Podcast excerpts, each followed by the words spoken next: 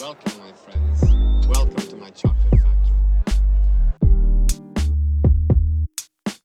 And I should warn you that one of us always tells the truth and one of us always lies. No running in the hallway.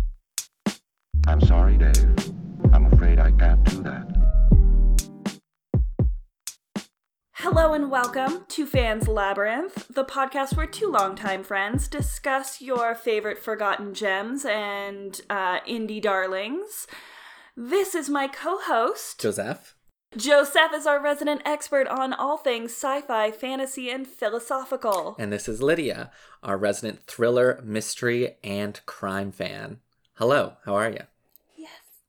Hello. Hey, hi, how are ya? That is that is your customer service voice coming out. Oh, no, you haven't heard my customer service. Well, no, you have. You've shopped with me before when I worked Mm. It's retail. it's a little scary. Like, well, it is. Yeah, it's like a good octave and a half above. I'll be like, "Hey there, how can I help you? Were you looking for anything in particular today?" It's honestly, it's borderline condescending sounding because that's how much I hated serving people, even though I did it for six years. so today's our Hack the Nation, Hack the Planet episode. Hack the planet, yeah, hack the planet. What have you been watching? Anything related? Would you hate me if the answer was mostly no? no, that's fine. I've been watching stuff. Um, I just like okay, so I went through a huge hacking phase. I didn't learn how to do it because computers I am illiterate too, and science is hard.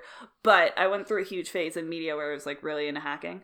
Um, so I've seen tons of hacking shit. It's just I didn't watch a lot of hacking shit this week specifically. So I'm gonna talk about other stuff I watched. Absolutely.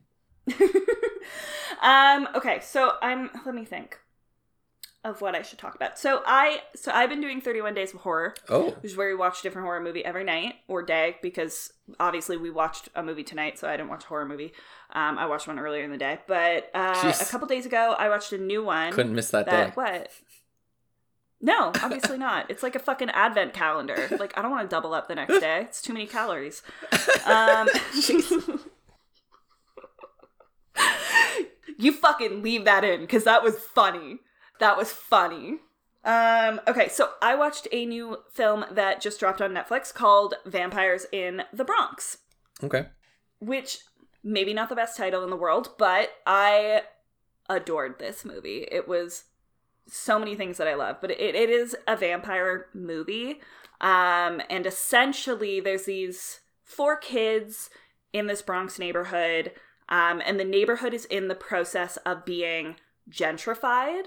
So people are being like businesses are being bought out, people are leaving the neighborhood um, or disappearing, and you know rent increases. People are being like priced out of their neighborhood essentially, and these kids have a suspicion that the real estate company responsible for the gentrification is actually a nest of vampires that are hunting in the Bronx wild. and then Okay. decide, like t- trying to take over. So I mean, this pairs so many things for me. The vibe is very um Fright Night meets The Lost Boys, which I'm so here for. I love that 80s throwback. But the story, it works so well for me because vampirism is often used in like classism situations, and vampires are often sort of portrayed as the mm-hmm. aristocracy, especially in old fiction. Having them be responsible for essentially like the new normal horror in lower socioeconomic Yep. neighborhoods of gentrification, I think is a really interesting conversation around economics, social class, uh, the current state in North America. Uh, Yeah, like. I, it's just and it's fun like it's just genuinely fun in the way that the goonies and fright night is like these children are so lovable you get the vampire hunter kind of vibe it's just it was so great and there was a lot of interesting parallels between socioeconomics and racial disparity in neighborhoods through this movie as well. Right. So it actually had a really interesting conversation because of course the vampires were portrayed as, you know, sort of wealthy, elite white people. Mhm. And the Bronx is a very ethnically diverse neighborhood, and it typically is in a lower socioeconomic status. So you had like a really interesting conversation between race, economics, social status, class. But then you still got all of the fun and the entertainment of those movies like Fright Night and The Lost Boys. Yeah, it's so you're reminding me of uh I had a friend who loved Dracula as their favorite book, and I said that's just the middle class rising up against like the aristocracy. Dot book. I mean, yeah. Um, yeah, read Dracula if you haven't. It's it's really different than I think most people would expect. I mean, it is a vampire story thing, but it is mostly about like a doctor, a lawyer, and whatnot getting together to fight the aristocracy, which is um hmm fun. Um, so on that note, I uh, a similar one for me is I watched, I finished watching uh, The Haunting of Hill House, which was partly Oh, yeah, I forgot you were doing that. yeah, I was watching that with uh, my family, and uh, it was so good.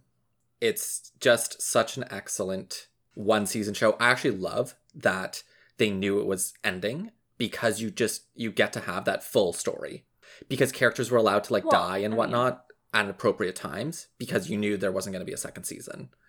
So I'm into that. Yeah. I mean, tech technically there is a Yeah, second but it's a season. different- It's just it's an Yeah, anthology. it's like um, American Horror Story. yeah, it's a new house, so it's Bly Manor now. They're doing Turn of Yeah. the Screw. I'm very stoked. It comes out on Friday. Yeah, so I, I think that's cool too. That you know Shirley Jackson's Haunting of Hill House, and then we're gonna get. I love that they're gonna bring in other ghost stories from other authors for each um, season. I like that they're bringing the same cast back too. I think that's really cool. I didn't know that actually until recently. Yeah.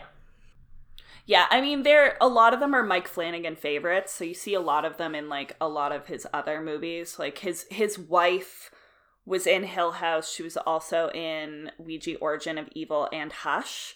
Carla Gugino is in a bunch of his movies. Yeah, like uh oh god, what's the guy's name? I can't think of it now. The guy who plays their dad in Hill House is also in Ouija Origin of Okay. Evil. Um, so he has like kind of like he'll add in new people and stuff, but like he has sort of like actors that he likes to reuse, sort of like a Joss Whedon or an Alfred Hitchcock kind of thing. So you see a lot of repetition in in his favorites.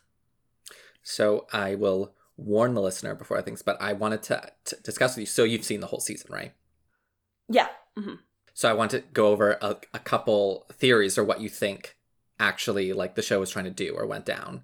So if you don't want it, because we're probably gonna have to end up talking about some later parts, but because so my family like after we finished it, we had so much stuff, and actually we finished the ninth episode. I think it's ten episodes.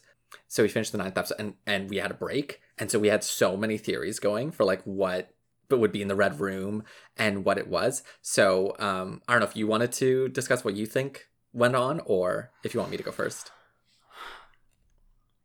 I mean, it's been like a year since I saw. Mm. Like I saw the series when it Yeah, first so came out, so I'm not sure if I can. So I can go first and then see if this tracks with your Okay. um, what you remember. So one of the things I noticed that the red room ends up having like a, a what looks like mold all over it.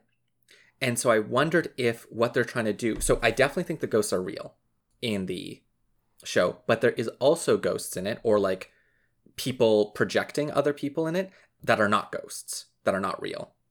Like the dad explains that when he sees the the mom, that's a coping mechanism and that isn't actually the ghost mom that you Mhm. actually see in other points, right?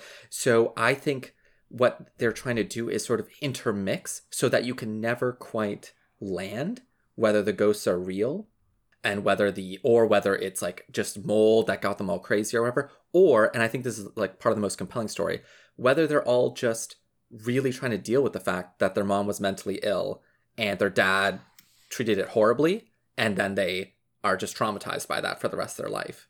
And then that leads them all back to the house but the house was never actually or it didn't so much matter that the house had all this supernatural stuff going on it's more the fact that they didn't know how to handle this as a family Yeah, I mean, for me, I think it's more about like, and just as a jumping off of what you said, I think for me, it's about the shared experience of generational like familial trauma because you are Yes. seeing it through multiple like lenses.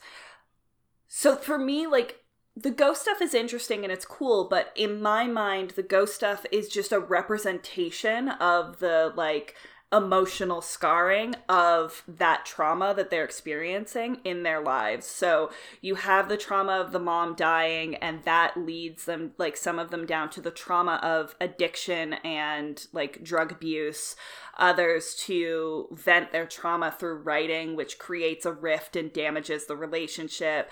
Others are like experience additional trauma of loved ones dying in similar fashions to the way that like the mother died and, and experiencing night terrors. So to me, it Yeah. like even most of the ghosts that you see feel like representations of the adult children that are being seen by the young Yes, that children. is something. It took us a while in discussions to get to that point, but I think you're Mm-hmm. absolutely right. So so to me it it just feels like this is a trauma that's so severe it's splitting through time almost. So it's it's a multiple experience for these characters and they're like a child seeing the boogeyman or like the bent neck lady is not that weird. Kids have those kinds of nightmares. But and and this is a spoiler when you learn that the bent neck lady is nell the same character who's as a little girl sees her in my mind that is almost a projection of the memory. It's like she you're seeing in real time this little girl is experiencing this thing and then the grown version dies in a fashion that would make her look similar to the boogeyman that she was afraid of as a child. And it's just like that our fears and our traumas are lived in and we grow with them if we don't deal with them. And they eventually Wow, lead yeah. to traumatic outcomes in our adult life when they finally break through, when we can't bottle it down anymore. That's what all of the representation was to me.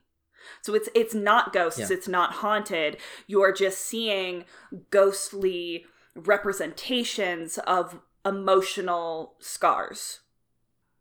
Yeah, I I completely agree. Uh, there is stuff in the in the show that makes it almost impossible that the ghosts don't exist to some degree. But I again, I think it's you know we've talked about this with um, Buffy the Vampire Slayer too. That even though obviously all the stuff that's happening is real in Buffy, they're obviously also metaphors. And I mm-hmm. for me, Hill House is kind of more of a mix between those. It doesn't fully But- make you believe it's ghosts or not ghosts. Again, Hill House is also a house with trauma, and there is something to be said for like emotional impact or extreme emotions leaving a, a sort of mark or a shadow on a specific place. You know, there'll Mm, be people yes. who go into a home where like a horrible murder has happened or go into a, a, a space where a very traumatic event has occurred and they say they feel like a sense of discomfort. And that is what I think Hill House is. Hill House is just this building where a significant amount of generational trauma has existed and it's left an emotional impact on the space that is just felt. So while I don't necessarily think the ghosts are supposed to be real, I think the feeling of unease, unhappiness, pain is supposed to be real. Yep. Such a cool show. By the time this is coming out, Bly Manor will be out.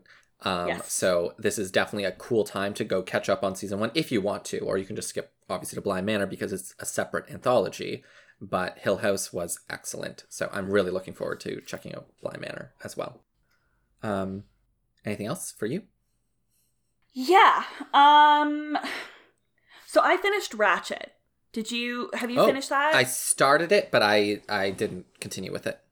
Should I leave it and we can discuss Nope. it if you do continue it- it? I don't plan on continuing it right now, so it's up to you. Okay. Okay. Um so I won't spoil it if you do plan on continuing it later. Uh, I'll just talk about it a little bit.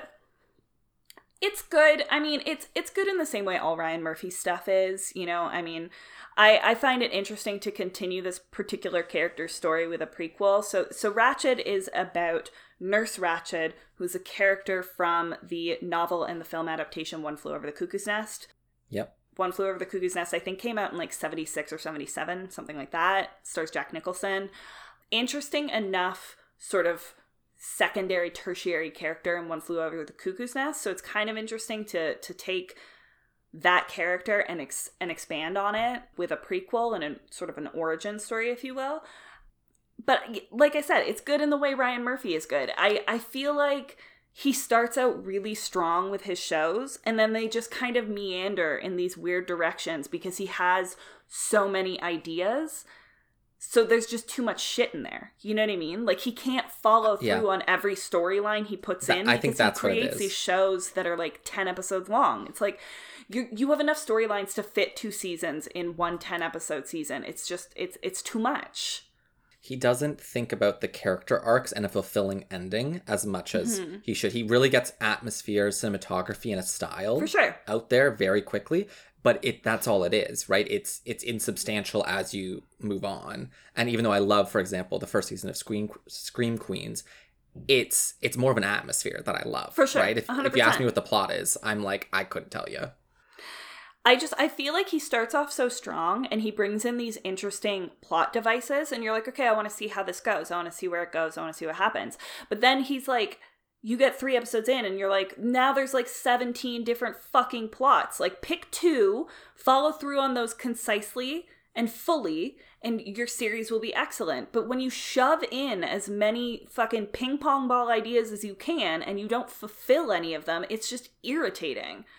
So that frustrated me and and honestly like I like Sarah Paulson. I think she's an excellent actor, but like she needs to get the fuck out of Ryan Murphy shit cuz at this point she just seems like a pantomime of a human being. Like every character she fucking does is the same character just doing something different. It's like in this one she's you know, like a psycho, but she's a nurse. In American Horror Story, pick a season. She's a psycho, but she's a reporter. She's a psycho, but she's a heroin addict ghost. Like it's just, like she's just doing the same. Fu- she's a psycho, but she's a witch. Like I don't know, man. I don't give a shit. It's the same fucking character every time, just like Sarah Paulson in a different dress. It's like she she's a good actor. She can do stuff, but now she's just like a Ryan Murphy puppet, and it's fucking irritating.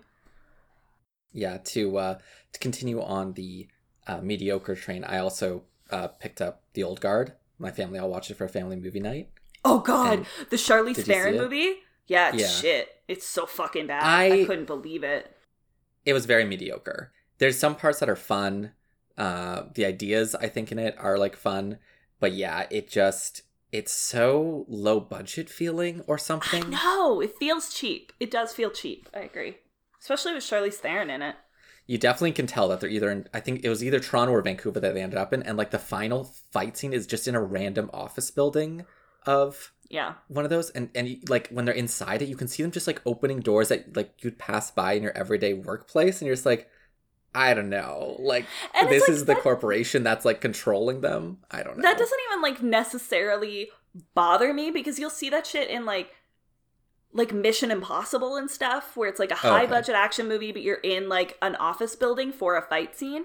But it just like with so much of it looking like so low rent and then ending it in this like borderline unfurnished office like it's like barely it's furnished to the bare minimum and you can tell. And it's like you're like man i feel like you you didn't try. And i bet the budget on this thing was like super high because it has Charlize Theron in it, but like I don't know what they squandered Yeah, it on it beyond her, but it was not good, and the writing was like weak in my opinion. yeah the writings and i just don't this idea of so it's four immortals and like just how plot devicey each part was. So it's like there was two immortals that aren't part of their team that they'd ever met and one of them died and one of them is um, trapped forever.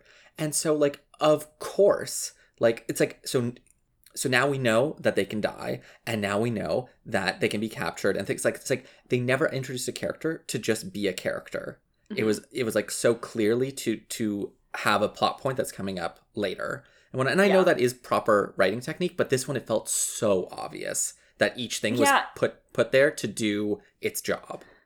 And it's like at the beginning when they explain the immortal things, like you have like a fucking five minute exposition thing going Yeah. on where they just monologue a full explanation about like basically what the movie's going to be about. Like don't fu- if you can't write your film in a way that explains this like both cohesively and at least moderately organically, like you've you've done a shitty job. I'm sorry. If you have to like write it your way out of this plot to be able to explain how any of it fucking works, you you fucked up. You fucked up.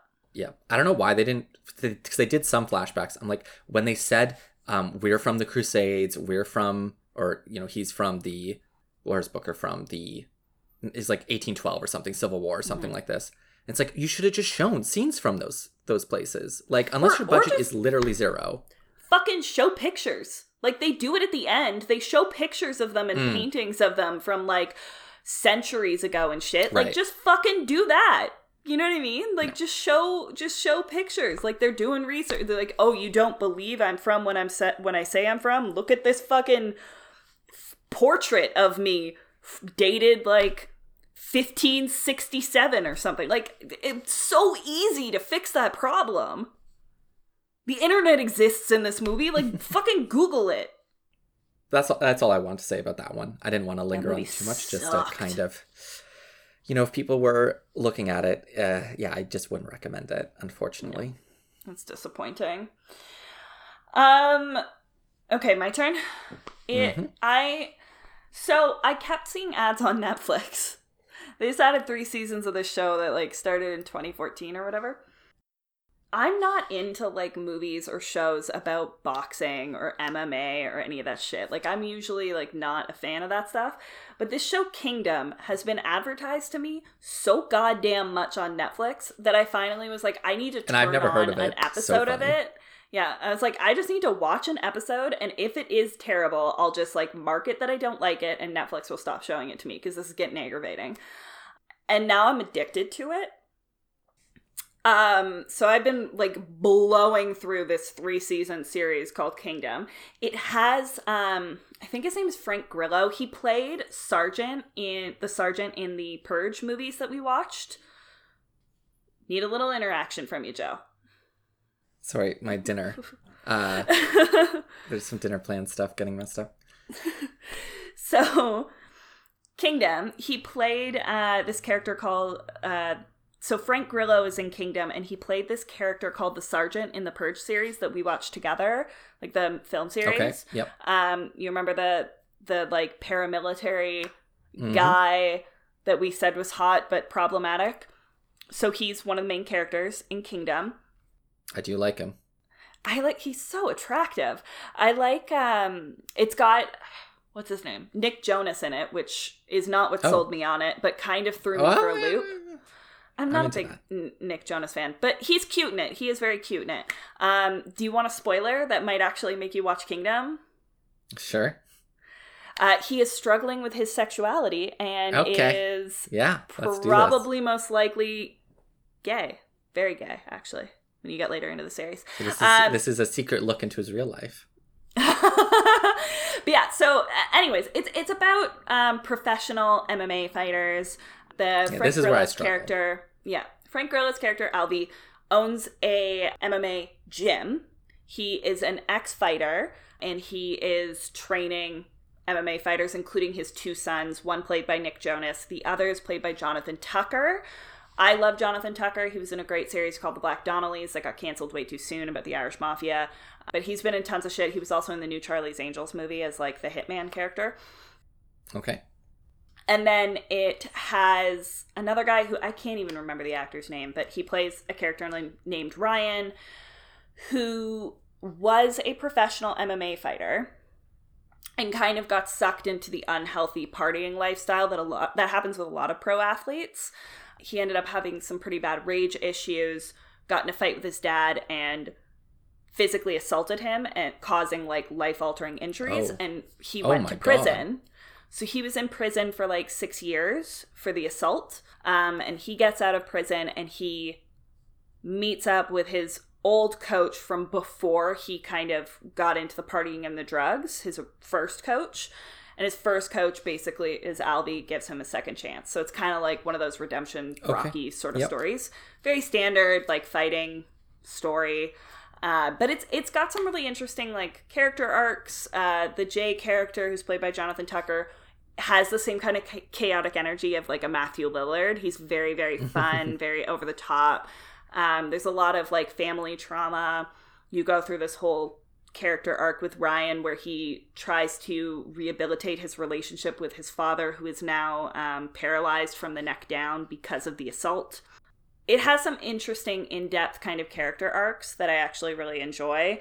The fight scenes are cool. I'm not gonna lie. I'm not huge in MMA. I've never actually watched a single like UFC fight, so I had no idea really what it was. Like I understood it in theory. So it's it's it is genuinely interesting to see the type of athleticism that they're going for. Um, but mostly it's just the characters are great and the dudes are like really very attractive. A lot of toxic My masculinity, but they also Yeah, kind doubt. of like they discuss it though. Like you have characters that are like they they go through motions with their problems where you can see that they're kind of reconciling with the unhealthy and like testosterone filled lifestyle. So it's so it is interesting, but it's it's there's definitely a lot of toxic masculinity in it. But it's really attractive men, so it's kind of a balancing act You're for me. you're dying over this stuff. They're Um, really hot, dude. Like like stupid good looking. Uh, so I really wanted to finish up with this one. So I sat down with my friend and we watched a 10 episode series together, which was Aeon Flux from like the animated series from like the 90s. So did you, Oh do you remember God. the movie? Yeah. do you remember the movie Aeon Flux? Yeah, so it's based off this animated series. That's actually the original thing. It's this 10 episode canceled series. It is wild. You know how like our favorites on space space channel. Um you're at like 12 midnight or whatever 3 a.m and you're like what are these like weird cartoons or weird that's exactly what this is? And Yeah, you think there is a story have been on space. That would have been on YTV or tu- Teletoon at night or something like that. Yes, to it- but that same- same- time. yeah same same idea but it's like you think there is a story that like is between all these episodes or whatever because you're just like seeing flashes at, at you know at 2 a.m there's no story. It's just insanity um and i loved it it was it's like an amazing experience so it's about this woman aeon or eon i always say aeon because it has that weird character at the front I think but it's Eon. Yeah. So she is some kind of agent for uh, a government in this cy- cyberpunk future, and you see her in her full fetish gear outfit, flipping around, um, sneaking around uh, in space or in like in this futuristic city. And the other main character is this guy named Trevor, who in the first episode is the sort of president of uh, this other country that she's infiltrating.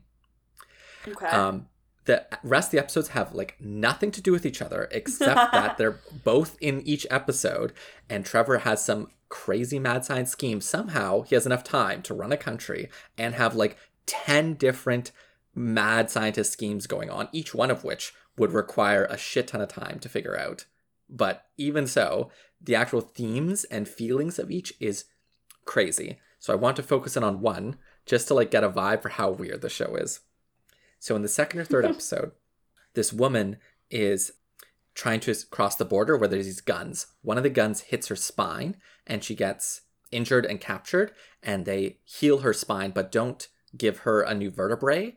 They give her like this machine that she can put into her spine to take the place of a vertebrae. Okay. But it's kind of hydraulic, so it only lasts for a little while. Then she has to get a new one, and in the meantime, she has to work it off to pay for this um, surgery. So she's working it off, but spying for another eight for another person um, at the same time. But in order to pay for this, she also is working with Trevor, and Trevor comes in. Get ready for how wild this is. Comes in, and he has like a fetish to like do weird little like prying around in her hole where her vertebrae is. And so she's yeah, she's having like an ecstatic moment over this. He's having an ecstatic moment over No! this. And he like pays her for this service. Why would she be into the spine hole poking? It's just kind of this fetishy thing. And so their bodies are super, super skinny too. And so t- in order to spy, she goes under this fence by twisting her body because she can crack it in the middle and like going No, under no, and like no, half. no, It's I don't like so any of this. wild. It's I don't so like wild. any of this. It's so I'm Um, so uncomfortable. In the meantime, Eon is having sexual relations with her paramour or whatever, the guy that she's like sort of dating, and they're both trying to do this um, spy stuff with. So there's this crazy polyamorous multi relationship where they have windows that see each other across the border, and they're seeing each other like have this weird sexual relations and all sorts of fetish gear stuff. And so Eon is like a dominatrix to the guy, and she's being manipulated by Trevor. It's a whole thing. Um, so that's a little taste of the craziness that you're in store for. And there's And crazy they- sci fi stories. And then they made it into a very, very mediocre film with Yes. Charlize Theron, I think. I think so too, yeah. But yeah, if you're looking for like the weirdest, so what actually one thing that I mentioned to my friend when I was watching it was that it's so rare in Western media to have an adult non-comedy animation, and so I think it's Mm. really cool to have this experimental thing that our animators in the West don't get to do this very much. Like either you're True. a children's anime or you're or an adult comedy animator.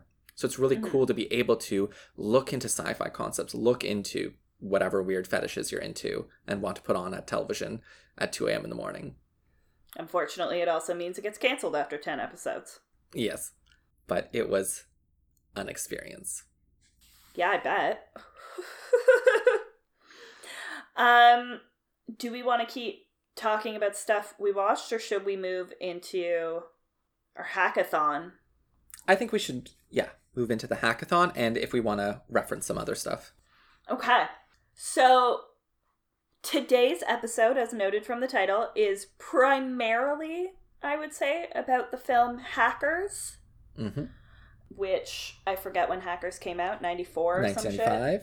95 i was close um but the but the late 80s and the 90s were like really this like period in media where you got a shitload especially of teen focused hacking films of various degrees of competency in regards to actually portraying hacking and we Mhm. saw a little bit of kind of a reboot of that in in like the mid 2000s with Mr. Robot. Um so we're going to talk about a bunch of different hacking related pieces of media mostly focusing around the 95 film Hackers.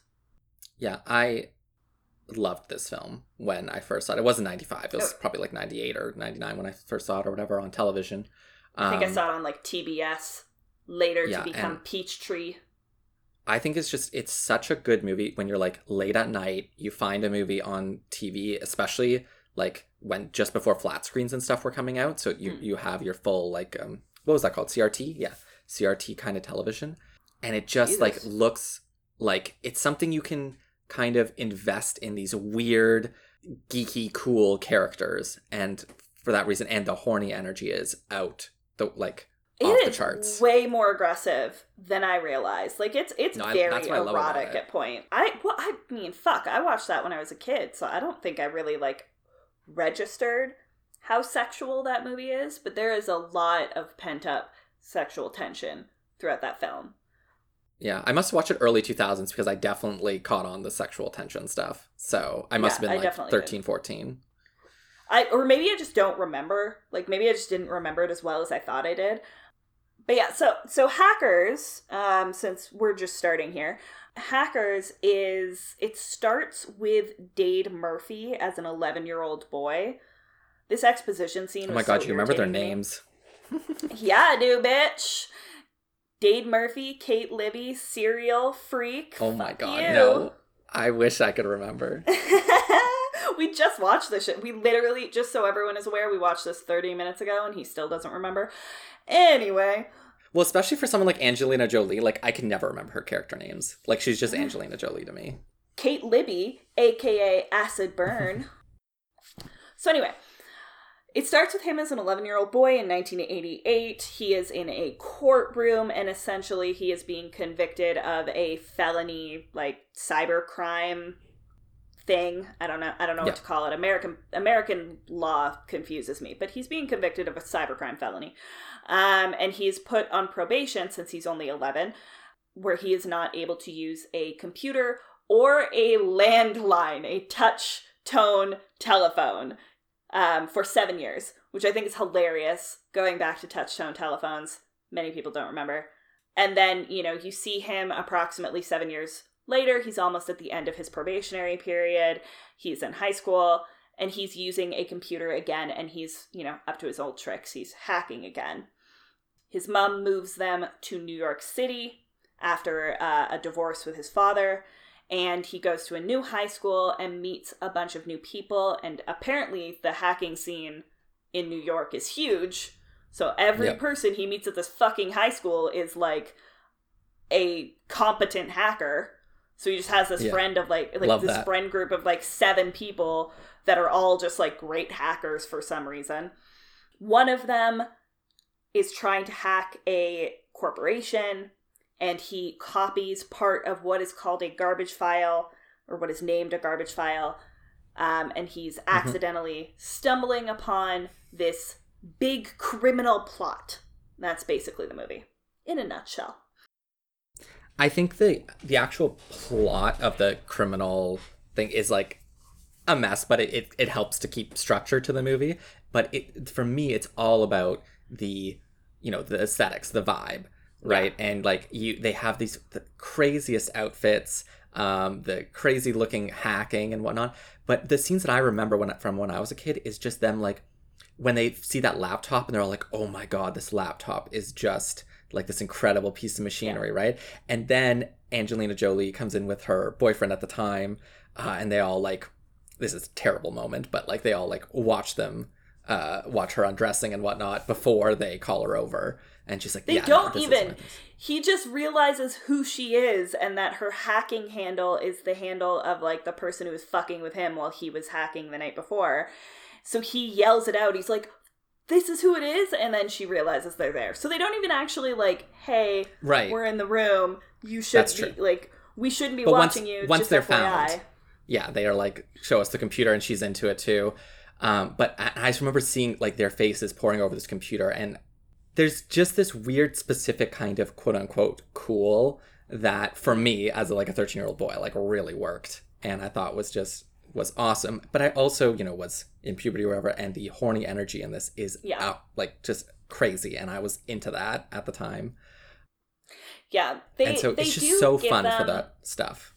they give them this very like anarchistic fringe kind of society feel um, while mixing in the very like specific aesthetic of the 90s new york city club kids so you get Yes. a lot of like trip pants and crop tops and fishnets and like holographic materials teeny teeny little 90s glasses like really outrageous hair a lot of rollerblading a lot of like psychedelic kind of imagery. So it it's it's so very much a product of its time and not just because of the technology that you see in it. Because of course the technology is dated. It's floppy disks and landlines and dial-up internet and phreaking and all of these things that are like very specific to you know late 80s to mid 90s but the aesthetic itself the music like this like house music very early edm stuff the Yep. hairstyles the outfits the roller skating and skateboarding like it's very new york city 90s club kids just slightly toned down for like a teenage experience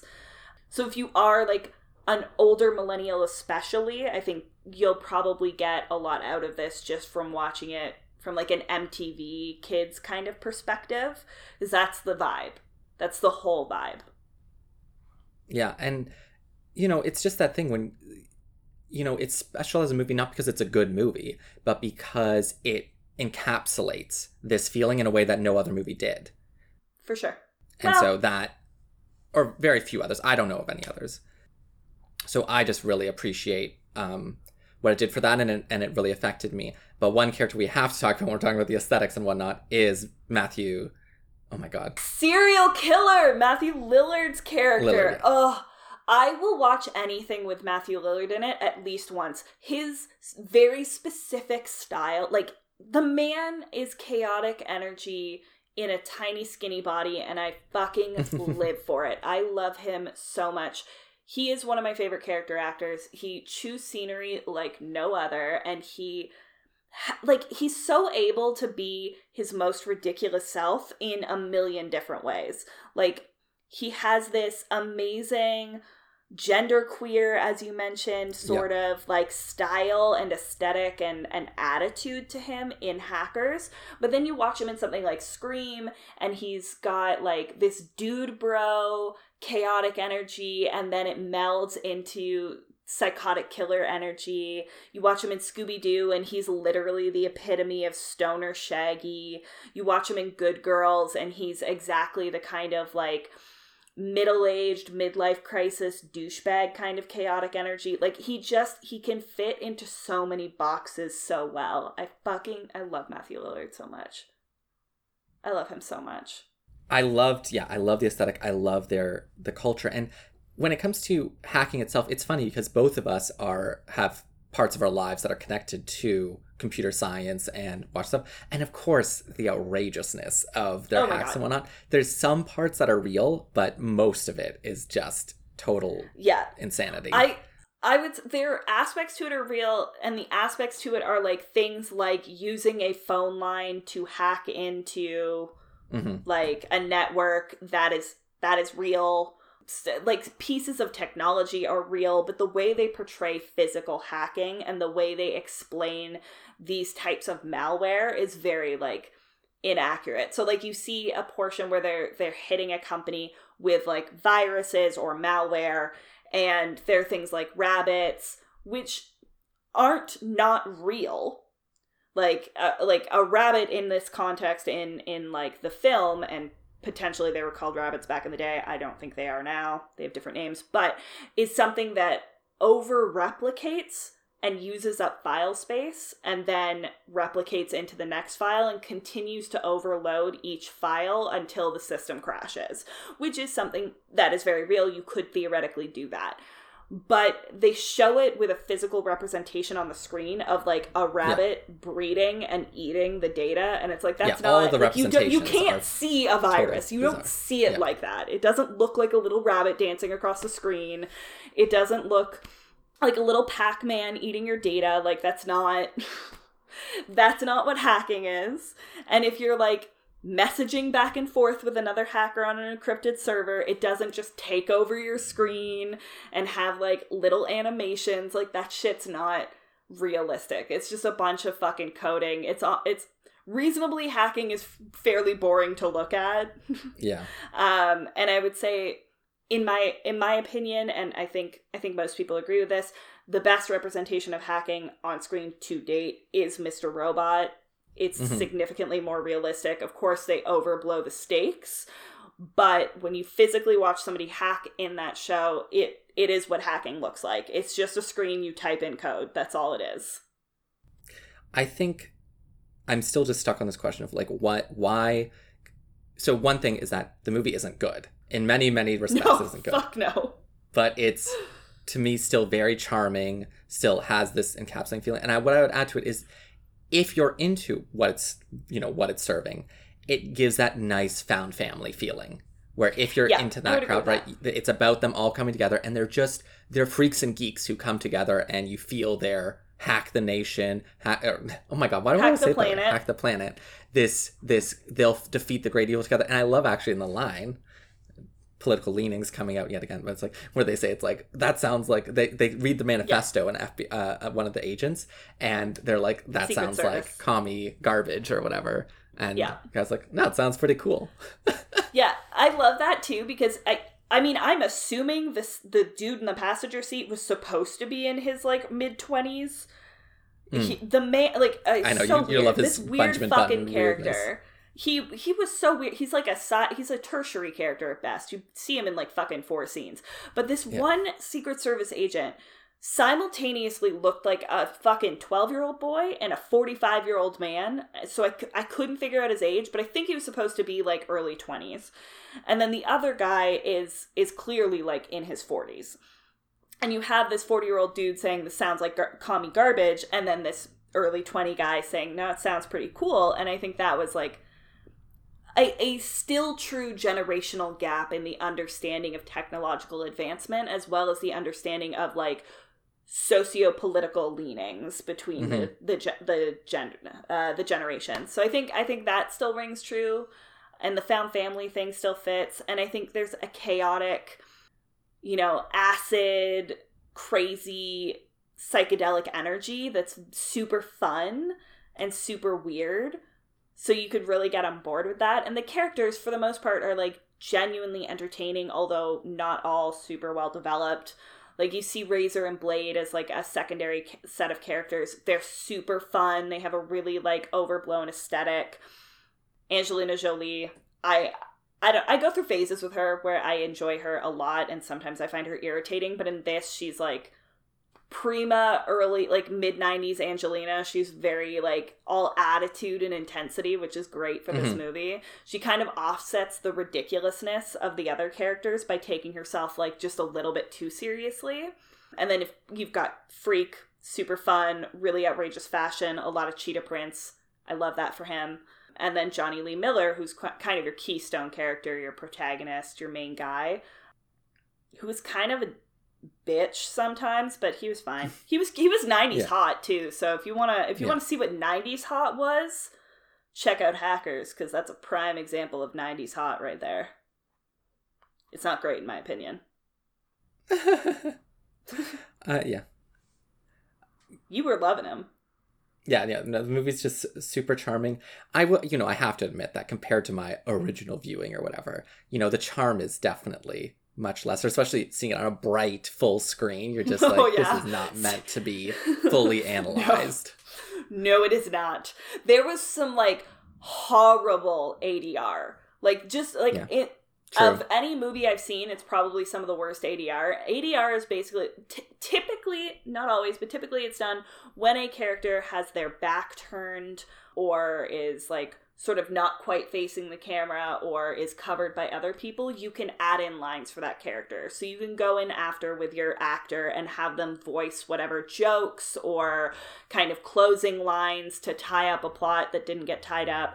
And you can just put it into the scene because you can't see their mouth Mhm. they use ADR in this when you can very clearly see their mouths and their mouths are not fucking moving. So there's a scene where Matthew Lillard is walking around in a party and they start this ADR loop where he's just like talking to random people to show he's like popular, he knows people, he's really he's like a cool dude. And it starts out with him facing away from the camera, so it's fine because you can't see his mouth. But then he turns to the side, and you get a profile of him, and his he's just got a gaping maw. He's not Yeah. speaking. He's like smiling with his tongue out, and there's he's still talking. It's like what the fuck? It's so bad. It's so cheap. Yeah. I, there's a YouTuber Hbomberguy who actually did a either one video or two about in defense of VHS and like this idea of like the CRT dark screen like that experience and this feels like a movie that's sort of wrapped up in that experience. Yeah. Um, I think he was talking about it might have been Terminator 2 in particular, but how when you look at it with the color saturation and how it looks on a CRT on VHS, the special effects actually do look really, really good. But Yeah. at the time when he was making this video, a new edition of it had just come out, so people were talking about it and how on HD actually the special effects look really cheesy and bad. And Yeah. this, you know, this movie, I'm pretty sure the special effects already looked bad. I remember them looking bad, but Yeah. seen in like sort of full screen here, um, not necessarily HD. I don't think we were watching in HD, but like even so, like with like a full flat screen experience, it's so much more Yeah. gr- like there's no mystery to it. You're like, oof, this is just it's a, it's aggressively bad. It's aggressively bad. There was also a lot more dream sequences than I remembered. which Yeah, was a weird that choice. was weird. There was like a Some of them you good- don't like even a hard five. There was like a hard at least five dream sequences throughout a movie that it, that cannot be more than like ninety six minutes. So it's a it's a weird choice, just like plot wise. It's odd, but you know, I it lends to the whole sort of like acid trip experience of this weird movie from the '90s, though. So it kind of it kind of works, but it's it's awkward. Um, So I I know you've watched a lot more of the uh, the other hacking movies and whatnot. Mm, yeah. So how does it how does it compare to some of these others, or how would you contextualize it? Um, I mean, there's a there's a very specific funness to hackers that I feel like a Yeah. lot of these other movies don't have. And I think one of the ones that that gets close to the same kind of vibe would be um, War Games, which is kind of like the original hacking movie, in my opinion. Um, yeah, War Games came out in like 1983. It's got Matthew Broderick and Ally Sheedy, who are both staples of the John Hughes movies. Ferris Bueller, um, Yeah. Breakfast Club. Um, it's, I would say it has sort of a similar vibe. It's not quite as psychedelic and intense, um, but it has that sort of like team drama wrapped up in hacking kind of thing. And it's cool because it is 1983. It really is one of the first portrayals of hacking that you see in a movie. So you see things like phreaking, which is like hacking through a phone line essentially. Um, and then like old school hacking. They don't use a ton of animation, so they tone that down a lot in comparison to hackers. So it does feel a little bit more realistic in that sense. But it basically Matthew Broderick is hacking into a government agency. Like that's let's say that's the plot in a very tight nutshell one of the cool things I think about something like war games in you know specifically is that um it's it's the first time in film that there's a mention of firewalls which is you know by today's standards one of the most common you know legacy technology security features. Um, and a firewall is basically just meant to block unauthorized access to your network while allowing outward communication in a very like simplistic way of, of wording it. Firewalls stop known attacks from penetrating your network. The reason it's considered a legacy technology now is that known attacks are constantly changing you know so uh, it's it's difficult for a firewall to block something consistently because hackers threat actors whatever you want to call them are changing the tools the malware the viruses that they're using to penetrate your network so rapidly that a firewall can't keep up Right. and things that should be blacklisted are whitelisted because they're just different enough. Um, but in the 80s, firewalls were like the thing. They were brand new as far as security technology is concerned because the internet was brand new. Like Mhm. computers were brand new. So you didn't have these kinds of concerns until the early 80s, really where where it kind of deviates from hackers in my opinion is that there is sort of a real world basis for the character like matthew broderick's character he's vaguely based on a real world like teen hacker i believe um i feel like i put it in my notes yeah so scott lewis is a real dude who was you know semi pinched for computer hacking in like the late 70s early 80s um as sort of like a teen so the the writers for this movie, who eventually went on to write uh, Sneakers in 1992, another hacking movie, uh, spoke to Scott Lewis specifically about his experience and based a lot of things that Oh. happen in the film on his experience. And the Matthew Broderick character is based in part on Scott Lewis. So that's really interesting. hmm But yeah, like overall, I think War Games is probably at least a little bit better of a film. It has sort of that Harrison Ford kind of government infiltration feel of Okay, like yeah, 80s films. Um, so you have that kind of like government thriller feel, but it's wrapped up in a teen movie. So you still get the teen romance and the teen drama. So it's very fun. Um, plus, you have the adorable Matthew Broderick, who I love.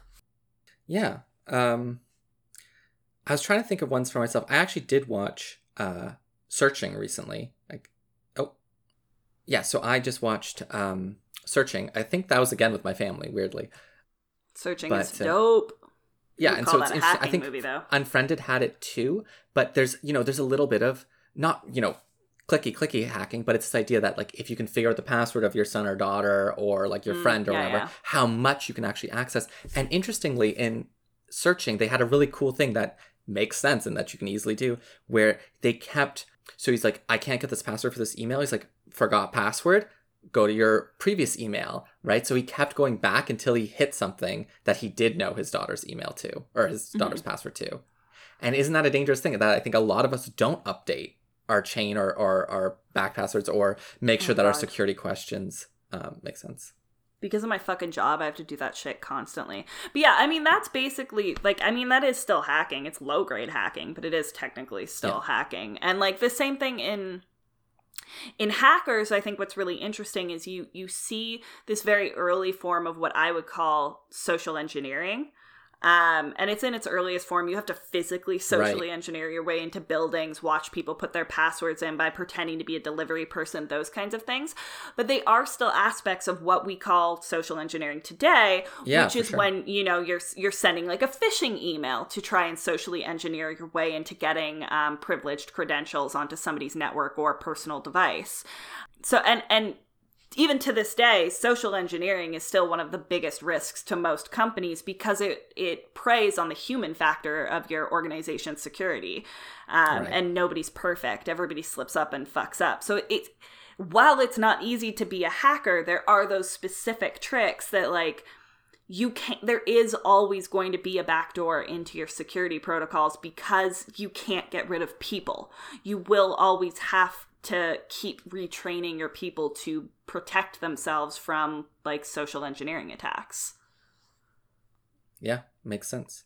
Was there any other um, movies? I remember maybe. oh god there's Net there's so many or- that i've seen the net is i love the net but i love sandra bullock i wouldn't say the net is good the Ah, okay. net has a similar vibe to me as um, the tom cruise film the firm which came out around the same time Also, Um, seen that.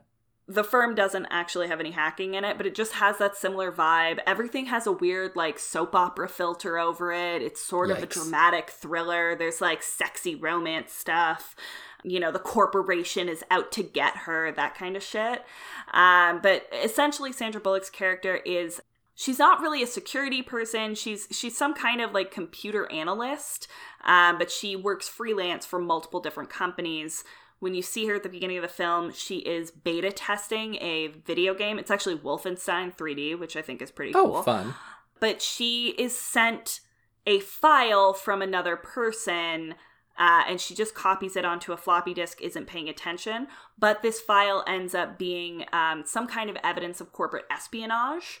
Uh, and it, it turns into this whole sort of cat and mouse thing interlaid with hacking about, you know, uh, ending or like you know uh, solving this corporate espionage problem and the people committing the espionage are trying to get their file back and have her killed so that she can't tell anybody so it's this whole cat and mouse game it's really fun That's it's cool. okay description of Yeah, it hacking just doesn't- Yeah. um, Or i wouldn't say it's like a does it take off as a movie? what do you mean sorry Like, is it, is it good as a movie? Yeah, I would say it's fun. It's entertaining. It's really enjoyable. It has a very strong 90s feel. Like you can tell it's in the 90s. Very old, like really fat backed computers, that kind of thing. Oh, jeez, Um, yeah. Yeah, but it's it's fun. Um she's running, I think, on her computer she's running Mac OS. Um, and it was the first time I believe that they had shown the Mac OS Mac OS 7 Oh, on screen. So So, like it had just ad. recently been released. Yeah, yeah. Um, they were definitely sponsored by Apple um, because the computer that she's running on, I can't remember the name of it, but it is the latest computer from Mac, and it had just come out like that year. Um, and Mm-hmm. she's running the latest software. Uh, at the time, the Mac OS 7 software was running at a like higher frame rate than a refresh rate than PC software. So it was actually the fastest computer software on the market for like 95 or something whenever this movie came out. Yeah, 95. Bam, killed it.